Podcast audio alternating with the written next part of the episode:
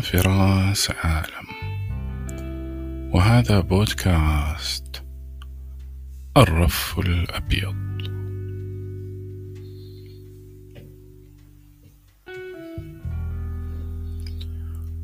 أسوأ ما في الحب أنه لا يأتي أبدا في الوقت المناسب وأنه لا ينتهي وأن وجعه الحقيقي لا يكمن في الفراق ولكن في الذكريات.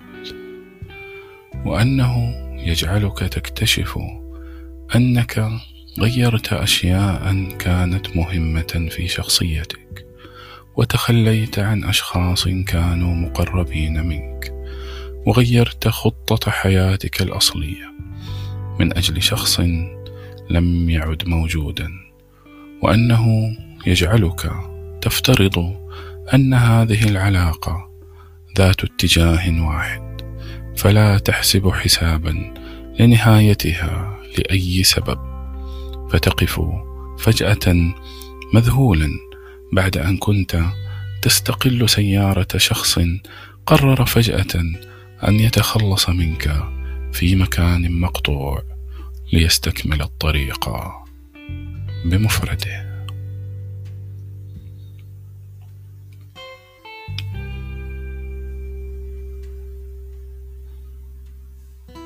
عن الحب والحكمة والسينما ومتعة كرة القدم وهؤلاء اللاعبين معدومي الموهبة الذين خدمهم الحظ ليصبحوا مشاهير وأغنياء. عن نكهة الملوخية الفاتنة التي لا تتقنها سوى الأمهات ورغم ذلك فلكل واحدة منهن نكهتها الخاصة ولو تشابهت المقادير. عن برامج التلفزيون التي أفسدت أخلاق البواب وتسجيلات المكالمات التي كشفت مؤامرة عزل السادات. عن القراء وتعليقاتهم النارية وما الذي كان من الممكن أن يكتبوه تعليقا على مقالات يوسف إدريس أو مصطفى كامل. لو كانت خدمة التعليقات متوفرة في ذلك الوقت.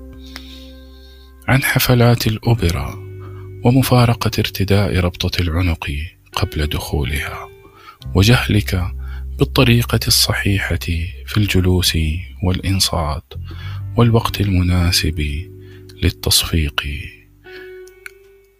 عن الذكريات التي يثيرها العزف المنفرد لعمر خيرت. عن عمال التوصيل من المطاعم الذين يسميهم الطيارين عن وحدتهم وشجنهم وتفردهم بمصادقة الشوارع في البرد والمطر وأننا كلنا عمال ديليفري بطريقة أو بأخرى سواء شعرنا بذلك أو لم نشعر. عن متعة الانتظار وعذابه عن الحرية والجرأة والقدرة على مراجعة الأفكار عن الرزق وحكمة السعي خلفه رغم أنه مكتوب قبل أن يخلق الله الأرض ومن عليها.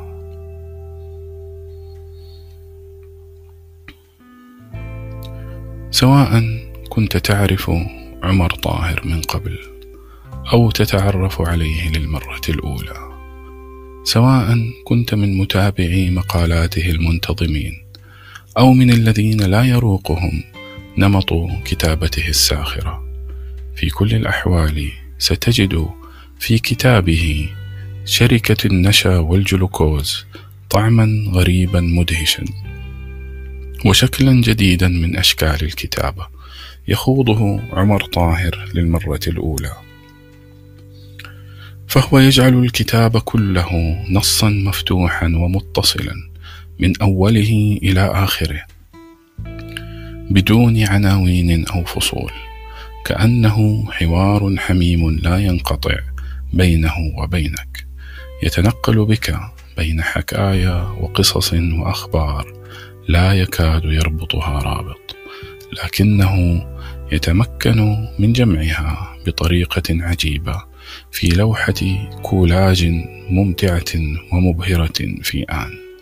لعل أجمل ما فيها تلك اللغة البسيطة السلسة المتدفقة والتي في نفس الوقت لا تخلو من حكمة وثقافة وتواضع.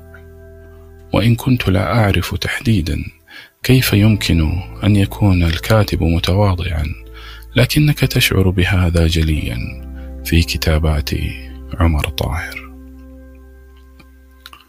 استمع إليه وهو يتحدث عن مراجعة الأفكار فيقول راقب نفسك في كل مرة تفكر فيها فربما يكون ما تفعله هو إعادة ترتيب لأحكامك المسبقة المستقرة في عقلك. المرء يتمسك بكل ما استقر في عقله بطريقة مقدسة، ويخشى إن راجعه بصدق أن يفاجأ بأنه أهدر عمره أو أهدر فرصا نتيجة ما كان يعتقد أنه جواب نهائي صحيح. وكما بدأ نصه المفتوح بالحديث عن الحب فهو يختتمه بالحب كذلك لكن بالحب الإلهي الأسمى. عندما يتحدث عن الرزق فيقول أنت تبحث عنه كمحطة وصول في نهاية الطريق بينما هو ينتظرك في تقاطعات الطرق. البلاء هو المسافة بين خير وآخر. وكل خير بلاء وكل بلاء خير. افتح الرادار ولا يقلقك غياب الإشارة. ولو فكرت قليلا لفهمت الإشارة العظيمة الملهمة في أنه خلق الجنة أولا ثم خلقك. طابت اوقاتكم